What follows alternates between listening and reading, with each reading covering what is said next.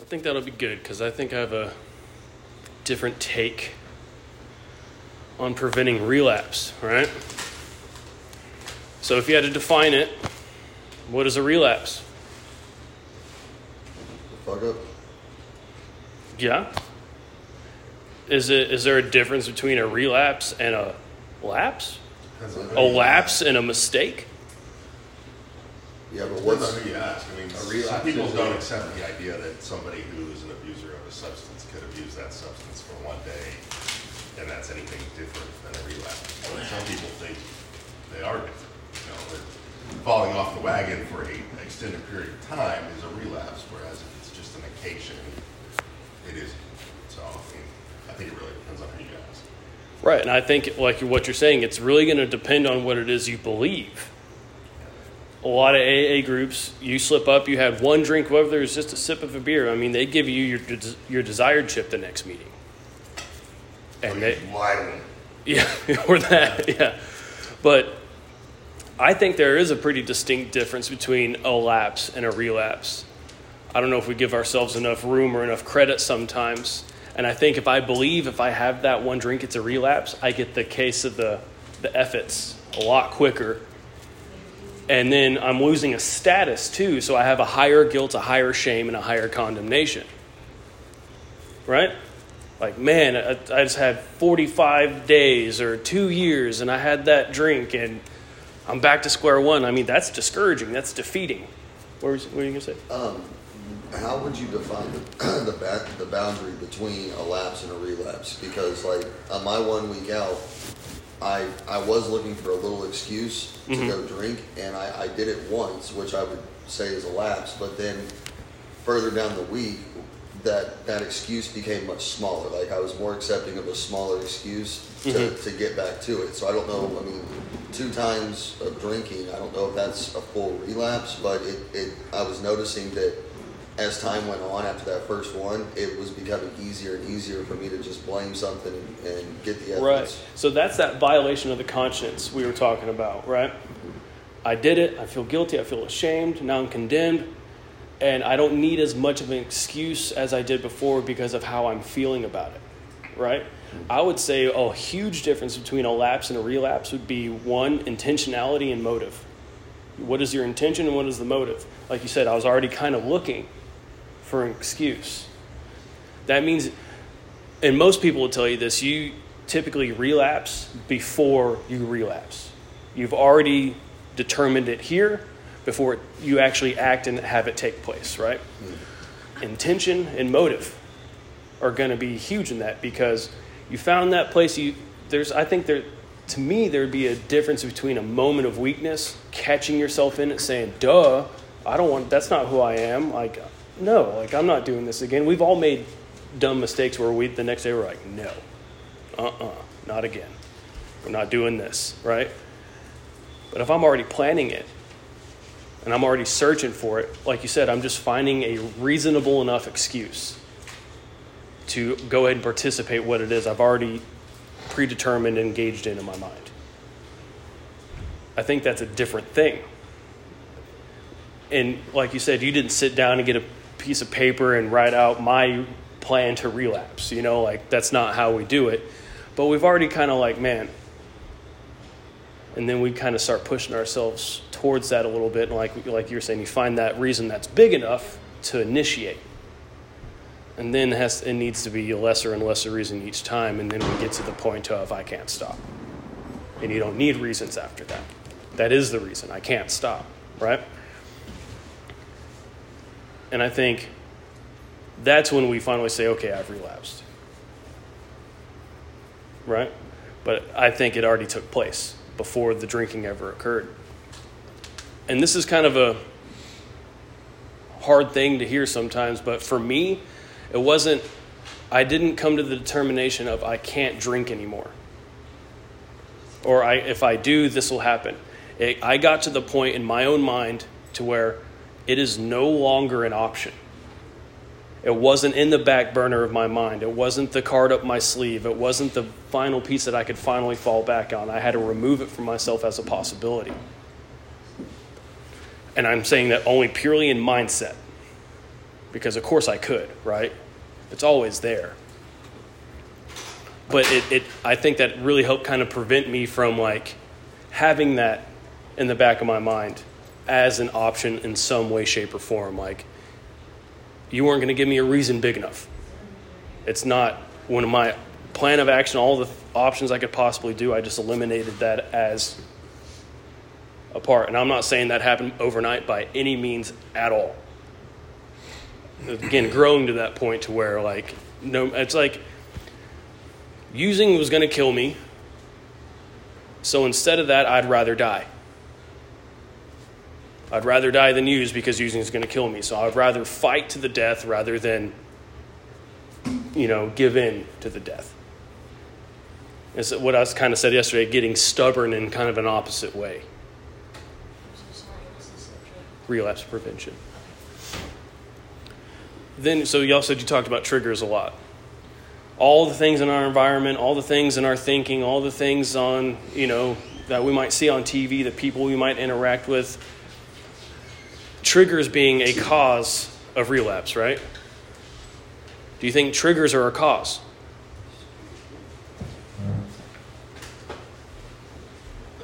I think it's kind of circumstantial. Sometimes it's like a retroactive excuse. Um, you know, I mean, you may wake up the next day and try and find justification for why you relapsed or lapsed, and and go back and look for okay, well, what things happened yesterday that I could use as justification for what I've done. But in the forward-looking Mm-hmm. way, triggers, I think. Uh, I mean, I think they're still just kind of justification, right? I mean, if it's hard to justify uh, relapsing if everything's perfect. You know, if, if you're on vacation and uh, you know you're in the perfect place with the perfect people doing the perfect things, why would you drink there? And I mean, depending on how committed you are to it, you still will find a way. And in the same way, you're like, you know what? It would be really nice to Yeah, just celebrate. have a little, yeah. yeah. So I'm going to challenge our thinking a little bit, okay? Because there is a big mindset, especially in the recovery community, that triggers. We not saying that they are, but we talk about them as like potential causations, right? Because I was so triggered. How many of you have ever been triggered, irritated, angry enough to punch someone in the face and didn't? This week, in the last 45 minutes. I'm serious. or tempted to go and get an item that is obviously out of your budget, so you didn't. I usually get it anyway. Yeah. but the point being, and this is where I'm going to challenge your thought a little bit because this comes down to beliefs. What is the difference between the triggers? You still had the desire to do something and act on something, it did not. It's exactly the same. Why do we elevate one? Well, in the example, I mean, there's a binary aspect to it, right? Either something is affordable according to your budget or it's not. There is no in between. You can't Mm-hmm. necessarily wait it out. Um, whereas in the in the anger violence scenario, you know, that's a typically a pretty gradual thing Mm-hmm. where you build this kind of bed of anger before you reach this point where you just can't you know, Right. contain it. Speak for yourself. For me, like uh, substance-related triggers are way easier to deal with than like traumatic-related triggers. If that makes sense. Yeah, that makes a lot of sense. But the idea that I'm presenting is wh- why do we give things such prominence over other things? When if you step back and you look at them as what they are, which are triggers, whether it be a traumatic trigger, whether it be anger, whether it be using, objectively, looking through a wider lens, they're the same. They're just some they're just things that provoke us. So why do we add so much emphasis to these ones or those ones, but the other ones we have no problem dealing with and we deal with them all the time? Some we may have a coping mechanism for, where others we may not. You know. Okay, so with that, what would be the issue? The trigger or how it is we've chosen to cope? Yeah. I want to take some of the pressure off of you of watching every trigger that there is because you do not know all of them and you will never know all of them. you will think, okay, I, I don't watch TV anymore, I don't go anywhere, blah, blah, blah. And then all of a sudden you might catch a familiar scent. And you, you had no idea that was a trigger. What I don't want to see happen with all of you is that that gives me reason enough. We tend to make these triggers reason enough, and then if I'm triggered, right now I'm, I'm getting those feelings, right, and I'm getting that, I'm getting a little uh, antsy, I'm getting some urges, and then what do we do? Everything else goes away. We only see one thing. And the reason I believe we do that is because of the prominence we've given that trigger or that activity or that coping mechanism or plainly enough just how we feel in the moment. Because I don't think relapse prevention and it's preventing a relapse, uh, triggers are important, but I don't know if they're important in the way that we present them.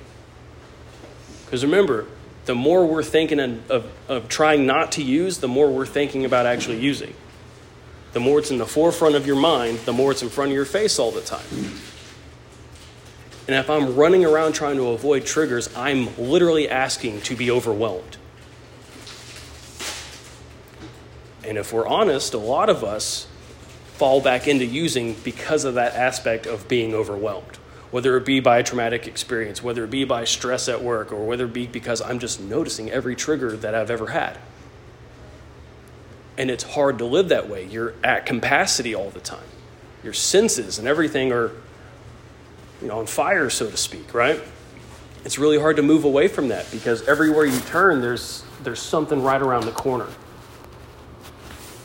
And you're always on the lookout. You never get to rest. I agree with being diligent all the time, but we can't be like paranoid all the time, right? Because that's not good. That's not good for us. We don't do that with anything else. That possibility of that death is just right around the corner for all of us is just as much a reality. But we're not sitting here thinking about that. We're not wrapping ourselves up in bubble wrap and staying inside with our helmets on. My triggers for me are just like, it's just a permission to give myself to give, give myself permission to go use. Because honestly, like, I can like see a piece of oil and some popcorn, I don't think it hurts, but it's not enough to urge me to go get them, shit like that. Right. So they're building blocks of decision making. I'm basing my decision off of these triggers and how they make me feel. Now we have to decide what we're going to do with how we're made to feel. Because, like, just with the scenario where you're really angry and you really, you really want to hit that guy and you don't, because in some way, shape, form, or fashion, you have self control or self restraint, whether that be you don't want the consequences or, you know, I'm really just I don't like to fight. You know, whatever the reason might be, we have that restraint because there's something within that trigger that's still more important. There's a value that trumps it, right? Well, and I think kind of um, what you were saying is when we make those excuses and we, and we give in, we dirty our conscience further and further, and we give ourselves more and more allowance, that's when we hit those triggers. Yeah, I feel like I just lost the mental battle right out of the gate.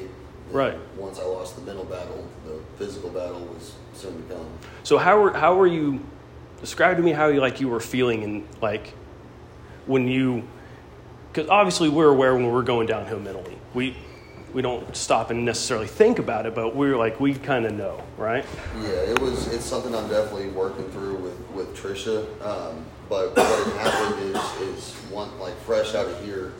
Uh, my family, who none of them have experienced addiction or anything like that, they're just constantly bombarding me with questions. And every like whenever I would ride to the store with my mom, like, constantly asking me about cravings and do I feel like drinking and, and how does this feel and how do you deal with this and same thing with, with the fiance and it- it's it was just one of those things where it, it's just a constant I'm having to think about it because I'm constantly being asked questions and the more I thought about it then I was like man that really sounds good and then I started looking for the excuse and the excuse was being umbrellaed I'm smothered. I'm I'm overwhelmed. Was that was that would Yeah. that be a correct way to say it? Do you would you say that you were discouraged? Uh, I was discouraged because I felt like everything I I'd taken out of here just kind of it felt like it just went out the window quick. So you you met the rock in the hard place, Yeah. the unstoppable force and the unmovable object.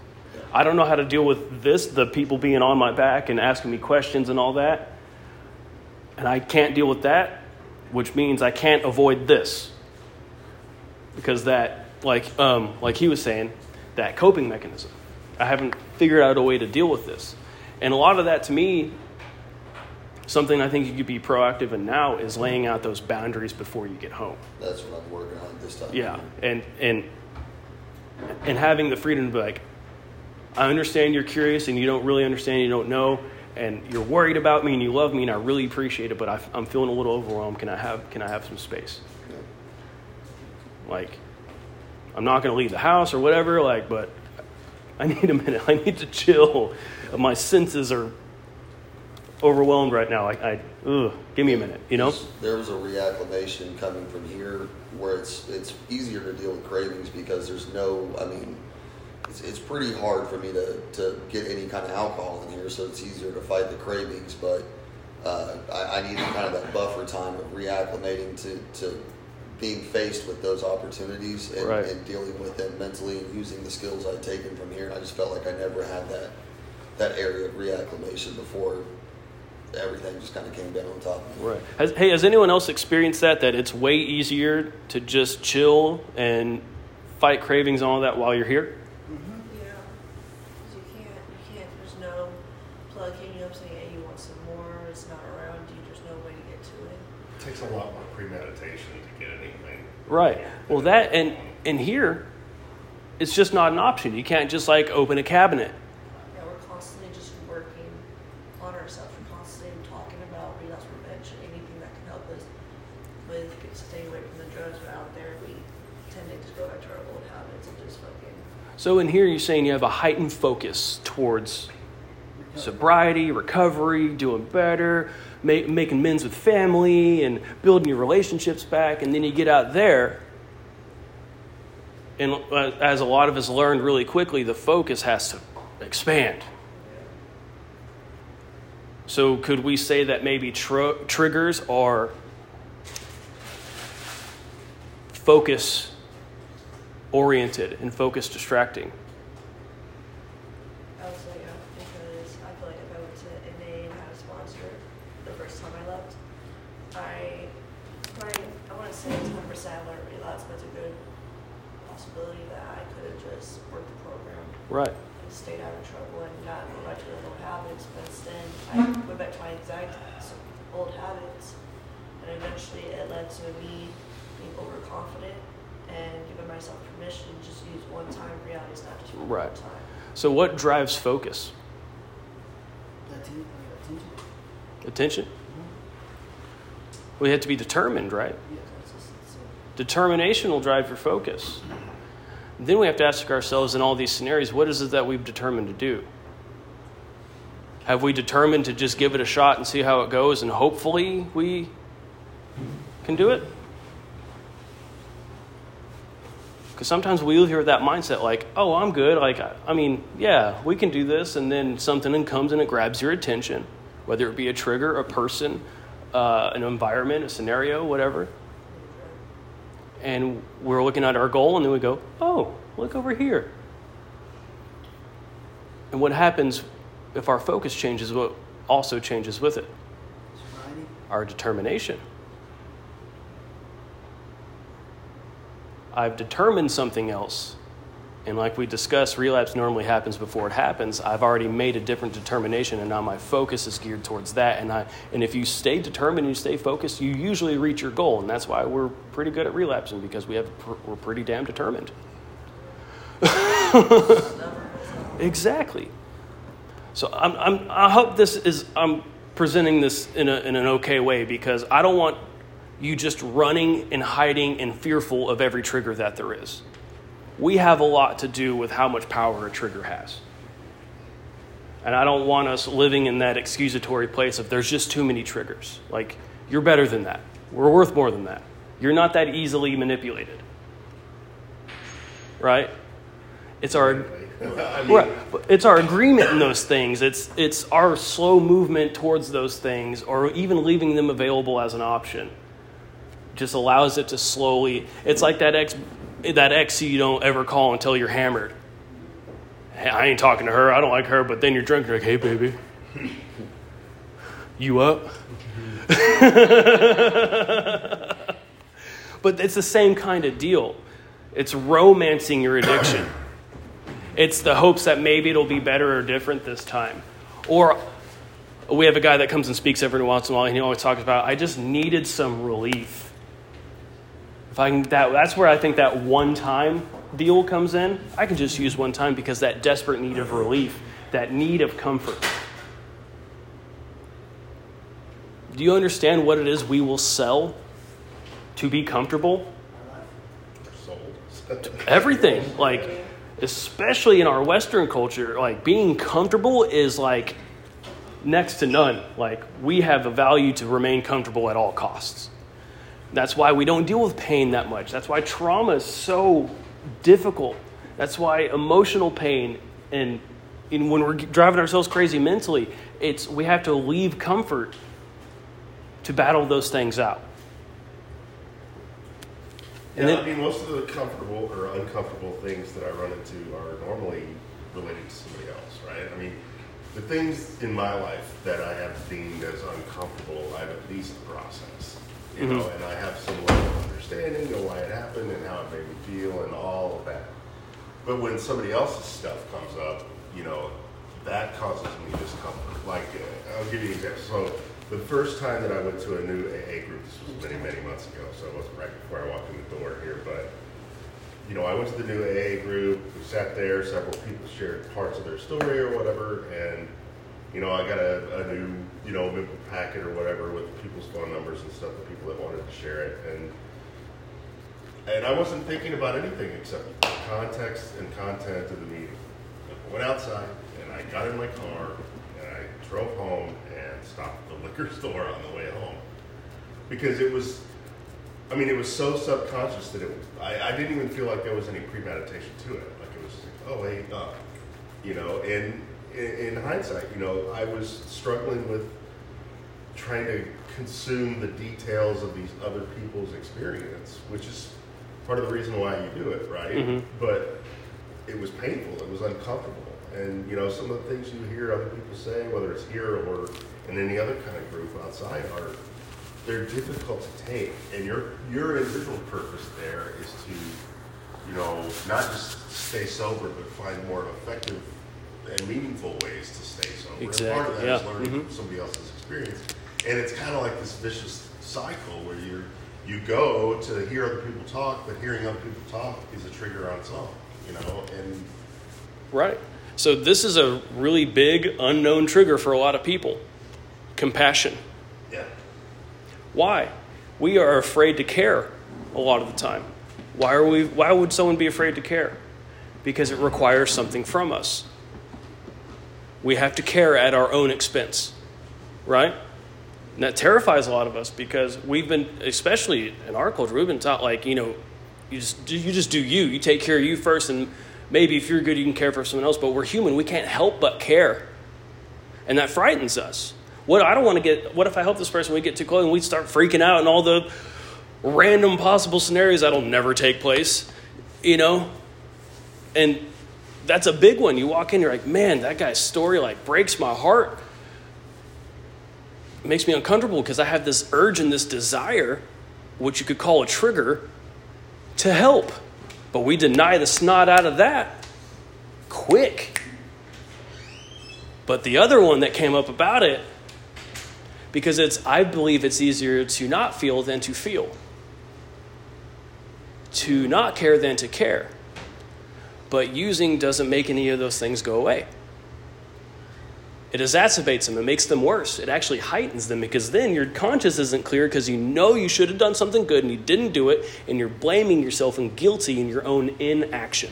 You said you think it's easier not to care than to care. That's what we believe, yeah.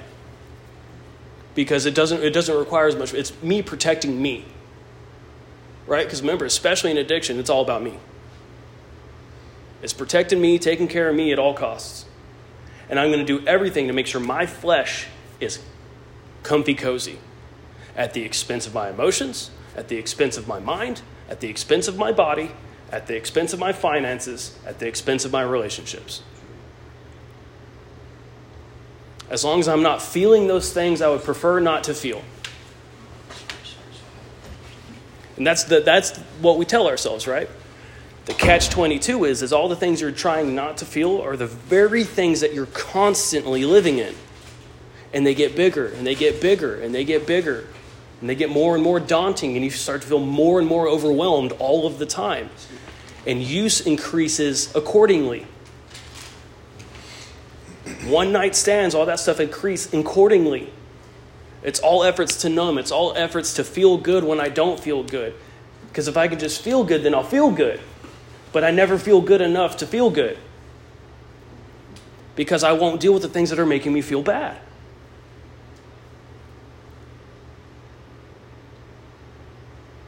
You say that? one more time? I mean, I didn't get it. I don't know what I say. Run it back. Podcast. Okay. Um, no, it's. I so desperately want to feel good. So I negate all the things that make me feel bad, but the things that are making me feel bad are not is, are the very things that aren't allowing me to feel good. Right? Like I am protecting poison. I'm keeping the decay, the rot, all the nasty stuff I would prefer not to feel. I'm the one keeping it alive and allowing it to grow and spread and fester. Just saying, if I could just do this, I could just do that. Oh man, if I could just have that car, I could just have that house, I could just have that woman or that man or this drug or. Then I'll finally have that happy in it, but it's never ever enough. Because I'm refusing to deal with the things that make me feel the opposite. And, and if you've ever sat there and battled yourself on some stuff and gotten through some stuff, you understand that you, you can fight it out. You can take some punches. But we always feel like we have this emotional glass jaw to where if I take one hit emotionally, I'm going to shatter and I'm going to die. But if you've ever dealt with anything, you know you, you can take some punches. You can roll with it for a while. So I figured that out because I was a coward, man. I ran from everything. That was I was running. For me, not everybody's running in that way. I was running. I didn't like me. I was trying to get away from me. Everyone else reminded me of me. All the feelings reminded me of me, and I didn't like me, and I was trying to get away from me. Right? I could get drunk and not be me for, you know, two and a half hours before I fell over. And then wake up me again. Damn. Right? I was running, running, running, running. Then as I grew and I matured and I was really, my desires and what I wanted for myself began to gradually change. My self worth was improving. My self esteem was, word, uh, was improving and all those types of things. I slowly started to turn around. Okay, maybe I'll fight a little. Pop, pop, take a few. Right. Oh, crap, this ain't fun. Turn, run again. Okay, let's try again doing. Maybe, you know, next time I throw a few back. You know, get my butt handed to me again, try to run. And then eventually I just if I'm going to take licks, I'm just going to take them. Let's see where this ends. I'm so tired of getting hit and running and then getting hit again. I'm just going to take the hits and see what happens. And then I figured out by the time that the thing hit me was exhausted, I was still standing. To where now it's grown to the point where I see something pop up in me that I don't like. We had that staring contest, and I'm going to see which one of us is bluffing. I'm stubborn. I don't like things in me that make me less than me. I don't like things in me that are detrimental to people around me. I don't like it. And the only way I'm going to get through those things is by staring them down. And if there's a fight, we're going to have ourselves a fight. And sometimes you fight and there's still no answers. Stand up again. It's just uh, that determination switched for me. I have to get away, I have to get away, I have to get away. Now it's no, you have to get out of my way. I'm going this way, you're in the way, you can move, or I'm going right through you. And that's how I treat my emotions when they come up. I am very quick. I'm not perfect by any means, but I am quick to start my analysis of whether that needs to be there or not. Is that helping me or is it not helping me? Helping. Sometimes it is and sometimes it ain't. Sometimes I'm I'm butthurt and in a bad mood and all pissed off for no good reason. And I have to check myself because I'll make I'll let that ruin my day and I can ruin your day real easy. Real easy. I'm really good at it. That's why I try not to do it. I, under, I will look back in my wake and saw my destruction and realize how good I am at destroying everything. Like, there are people alive today that would have been better off had they not met me. And that's who I was. I came, I showed up to use you. That's what I did. And I was extremely proficient at it. So I look back at that kind of stuff. I don't want to do that. I don't like that. I don't want to hurt you. I don't want to hurt me either.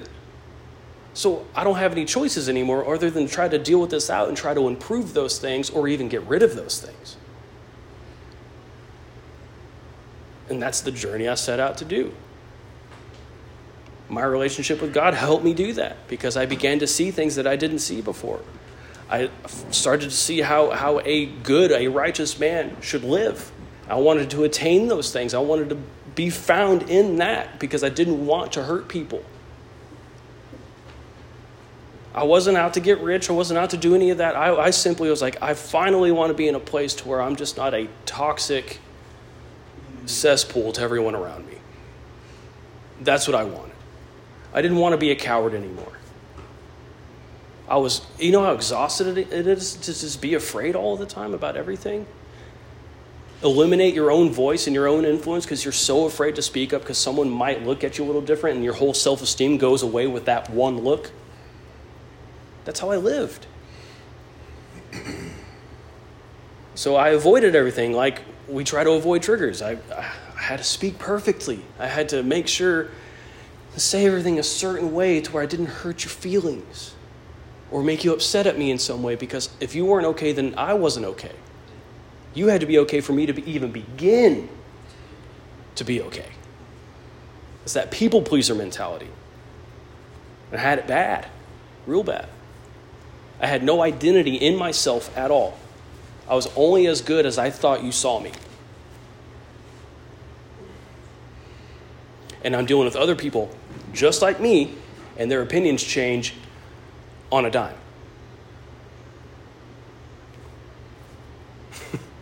it's a terrible way to live. You're just subjected, you're just the product of how other people feel. And all of their opinions, opinions I didn't even know, determined me. They were my own self projected opinions. I let all those things determine who it is that I was and how I was going to behave and act and all the things I was going to do, who I was going to hang out with, watch, listen to, all that kind of stuff. Because I didn't, I couldn't stand up and be me. Because I was so afraid.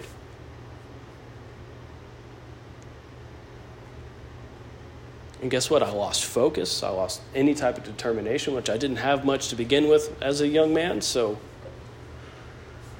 wasn't easy to uh, knock me right down on my butt, right? Fairly easy act to complete. But going through stuff like that, now stuff wants to come and challenge that, and most, something will happen, or someone will say something, and I'll have that sense of inferiority. Uh uh we ain't doing that. I will not go back. You have to kill me. I won't do it. I won't go back. Because that's that that was that's worse than the drinking or the drugs ever was. Probably why we live in our addictions because those things are much worse.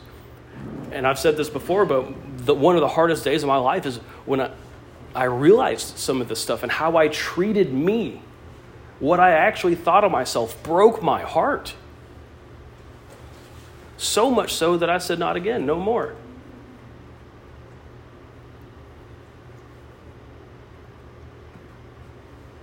My focus, my determination changed. I went to God. I finally asked for help. I, I stepped out of my arrogance. All my fear produced this arrogance into me where I couldn't approach God. So I finally humbled myself just enough to say, I need help. I don't know. I don't understand. I can't do this. I don't, I don't, I was never suicidal, the, but I, I, I did not care if I woke up. I said, Lord, I don't want those things. And a process started for me. And every time I found myself getting distracted, this is why I always tell you not to beat yourself up because the first little while I would beat myself up for getting just a little bit off course. And it would just put me so much farther back.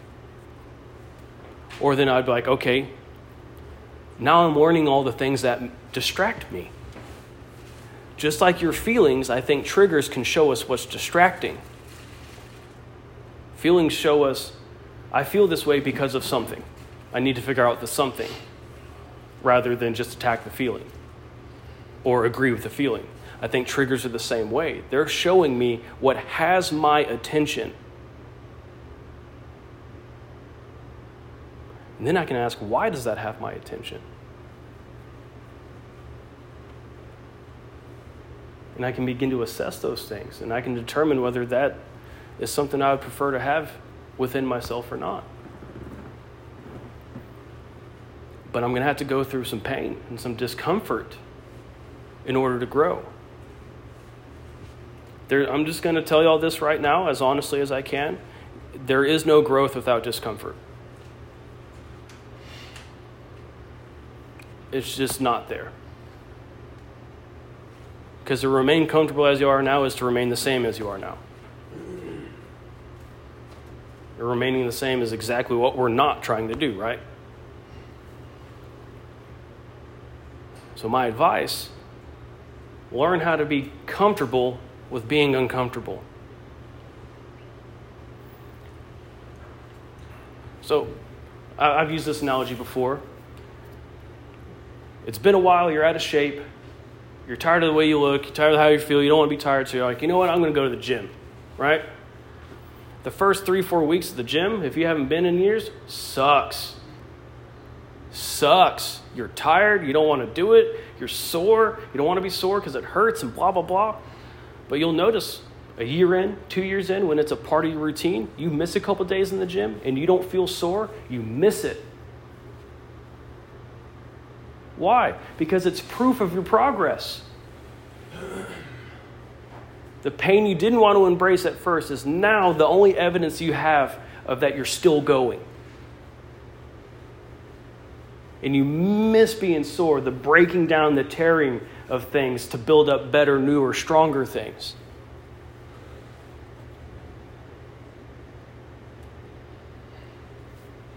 And when then that starts to get out of routine, you start to feel like you're missing something because you're not having that proof of your progress anymore. In fact, now you're gathering evidence of something else. You start to feel like you're moving backwards. You feel like you're stuck before you feel like you're moving backwards. And sometimes we're stuck simply because we just won't get up and go to the gym, so to speak. And then we feel guilty and ashamed and condemned in our inaction. The fact that we are not participating in the things we know we should be participating in which makes us feel worse and worse. And then we start participating in things that we shouldn't participate in, and our conscience is defiled in a completely different way all at the same time. Does that make sense? And then you're, you're sitting there like, where's that burn? Where's that soreness that I used to have? Why don't I have any more? Where did, how come I can't get it now? And you're still not getting up and getting your butt to the gym. You're just mad that you don't have it anymore without doing anything. Because I feel like I can't, because now I'm doing all this stuff. I can't, I can't just go and do the right thing all of a sudden now.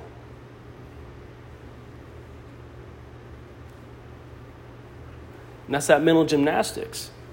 And instead of thinking about it too long, we just Look, look, look, look, look. Because now I'm, I'm uncomfortable with that thought because I know what I'm not doing and I know the pain that's going to come with reinitiating. I'm going to have to go back to the gym and get sore all over again. Even though I terribly missed that proof of progress. Like you were saying yesterday about your past, the pain is a teacher if you let it be. We treat it like a reminder instead of a teacher. Because I feel bad about something I did. I can't possibly move forward with this. And that's you defeating yourself. Because we simply won't enter, entertain the idea that maybe, maybe I can. Maybe I can. Maybe I can be someone else. Maybe I can move forward. I don't know how this trauma and stuff, how that's all going to work out, but you know what? I can give it a shot. And guess what? If you try and you fail, you're exactly where you are now and nothing changed.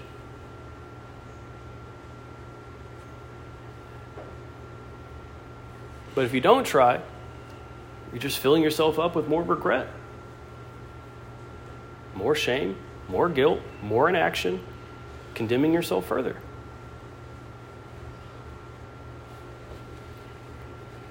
I believe really strongly in permission. So I just want you all to know that you have permission to be free. Like you can do it, like you can. No one's ever told you that you can just be free. You're, you're going to be free to an extent, is what they've taught us. Free with some conditions. No, you can be free. Not a single person around who gets to tell you how you get to do that either. Because their experience proves differently, prove them wrong.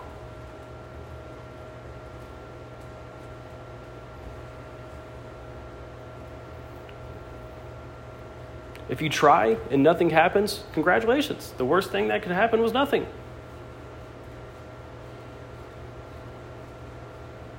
It's that idea of like, if I try, I'll fail.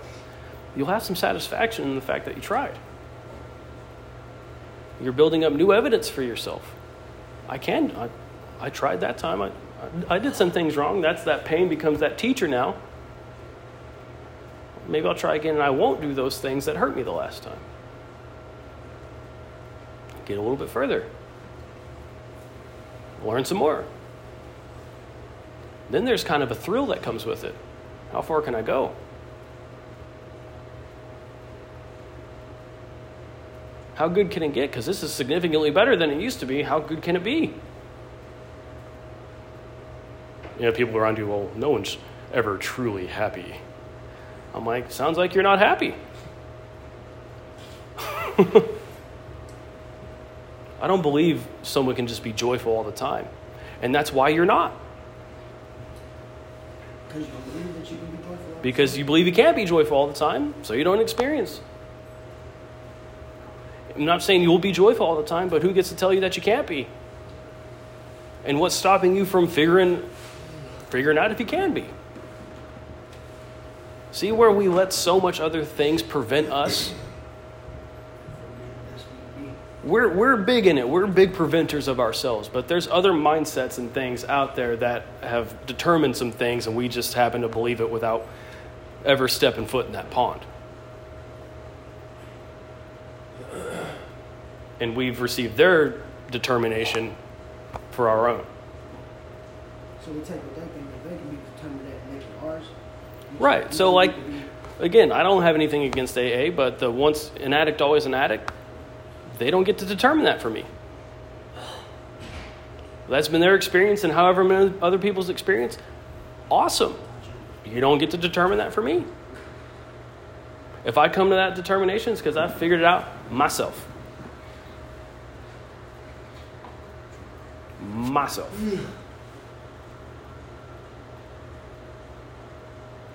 So, do you think that maybe we're limited in accordance to what it is we believe?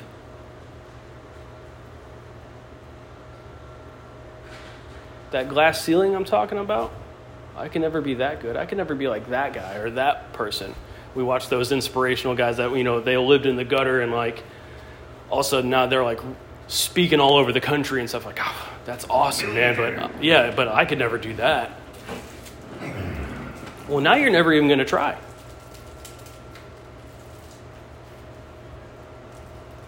Because you can't, so you're If you don't believe you can, you're definitely not going to put the effort in. If it's possible, there's hope, and hope, yeah, it is. And it brings a lot of determination with it. And if, I mean, think about it. There's lots of times when we know we, we could have not had that drink or not used. We knew we had the ability and the wherewithal within us at the moment to be like, no. And we didn't. Not because we were feeling too bad or anything at the time, just because we weren't rooted in a sense of hope.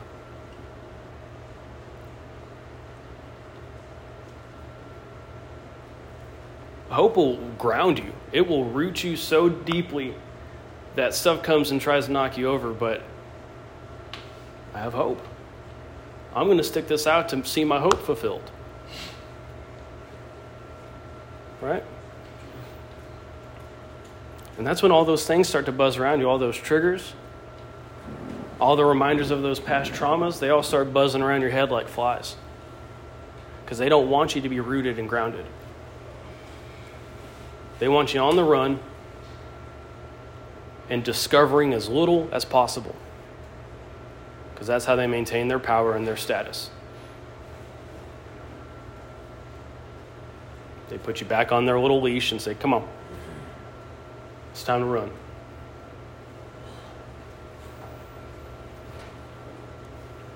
So I don't know. I think we just put we put a lot of stock in things. I don't think we have a we should put as much stock in. I think they're important and they, they play a role in all of this, just like everything else. But maybe we've elevated things a little too high, and maybe we believe some things for ourselves that we haven't allowed ourselves to think that we actually believe. Because that's a hard day. That's, that's tough self realization right there. That's that cognitive dissonance. Yeah, where some a, a new idea or discovering something challenges your current belief system to the point of actually being painful. To be painful, hmm like within you or? Yeah, within you. Yeah. Because if I believe this new thing that I've discovered or this new thing that I've heard, it's going to change so much and I can't remain the same if I believe this thing now, and you're torn and you reside to one or the other.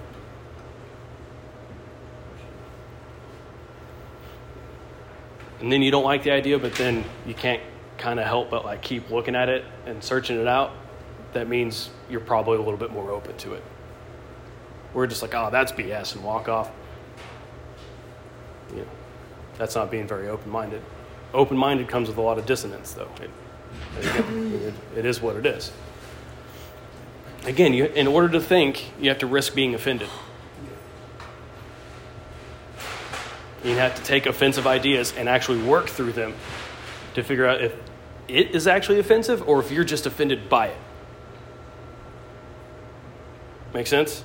And if I'm just offended by it, I need to now discover why I'm offended by it because there might be something in me that it's letting me know something, and I might need to deal with that thing.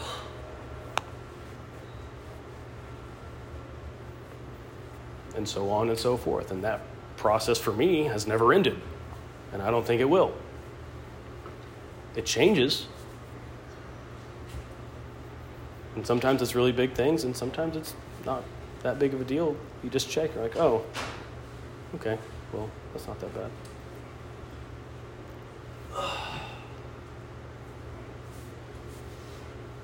So, how many of y'all are sick and tired of fighting for your life? So, how many of you want to start fighting for your life?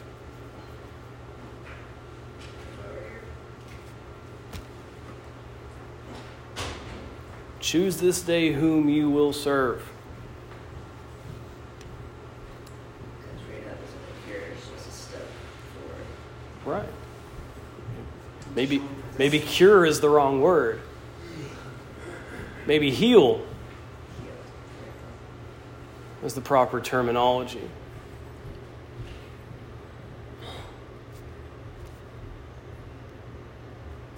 And healing is painful, but it's so good. And you're so happy that you're healed once you are. Get a big old cut and you have to get stitches, that thing hurts for freaking ever until it's finally starting to heal. and then and guess what? Now you got some scar tissue, and it's it's harder to hurt that area now. And it's kind of the same deal. You develop not a calloused heart, but a thicker skin. I can take more and not be affected to where now we're brittle and thin skinned and everything hurts. The idea is to heal so your body's nourished, your soul is nourished, and it can withstand some things. Going and working it out, letting it build, letting it get broken down so that it can rebuild, giving it proper nutrition all the vitamins, all the things it needs, the proper influences. Ridding our, our minds and our lifestyles of all these negative things. I'm, I'm going to tell you all this right now. And you can be mad at me all you want, and I don't care. Stop listening to rap. Stop. Stop. Stop. Amen. Stop doing it. It really only talks about drugs and sex. That's it. Right. It is not good for you. It is an influence that influences you. To do negative things and think about negative thoughts. Stop watching gangster movies and and you know the old crime bosses and things like Blow. Like stop watching that crap. Scarface. Yes, stop doing it. It is an unnecessary negative influence that you purposefully and willingly participate in. Wondering why your thoughts are the way they are when you're allowing things to influence your thoughts. Does intervention drug. Purposefully exposing yourself to triggers, then want to go cry about triggers. Stop it. Alcoholics, stop listening to country music. Fuck that. If you if you struggle with relationships, I beg you don't listen to country music because it is the over idolization of relationships. Yeah, it is, boy. And it'll make you feel sad and lonely, and that is exactly what it's designed to do.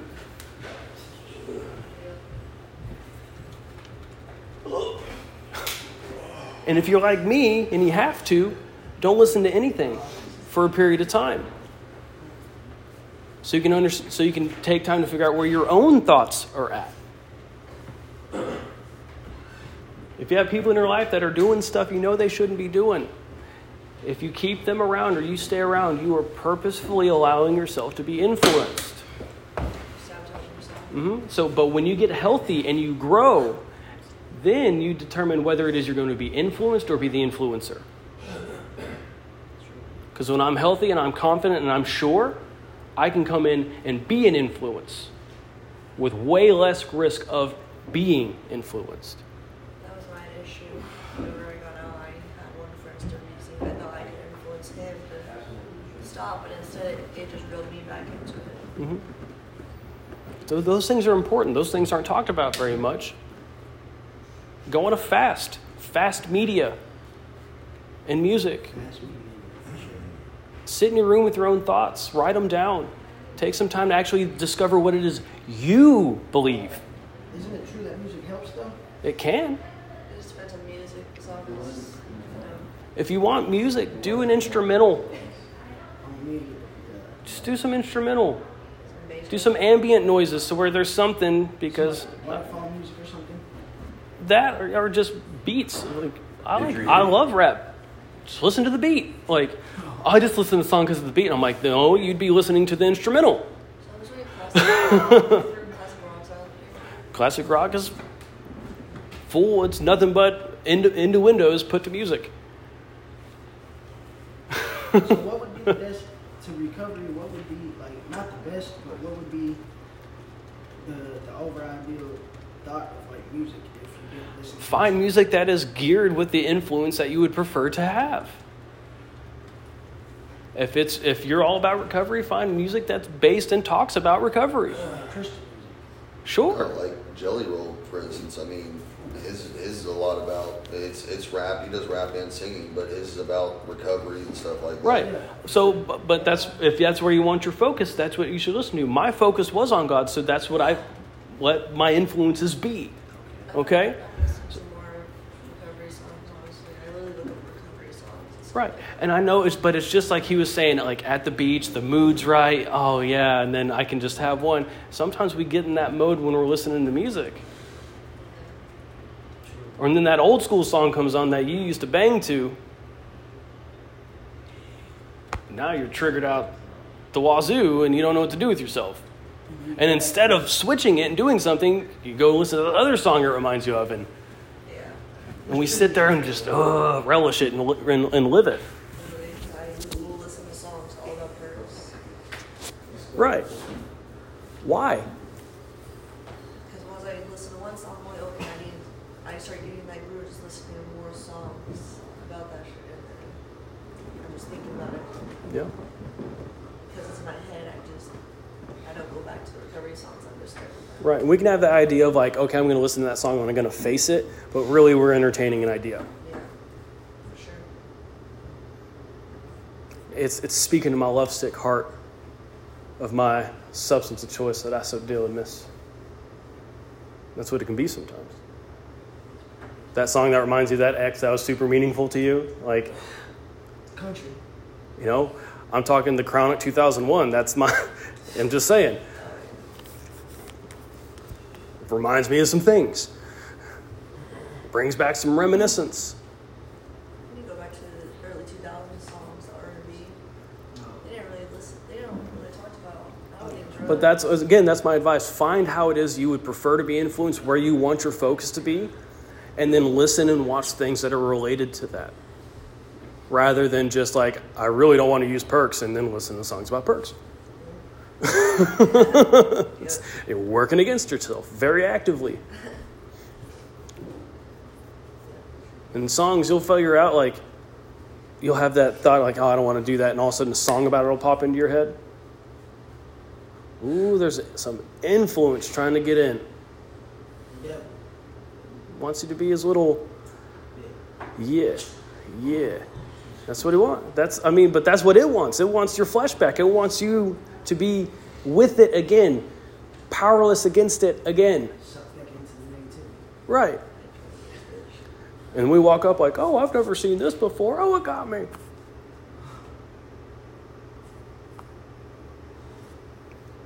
Lying to ourselves like we didn't strap the cuffs on ourselves.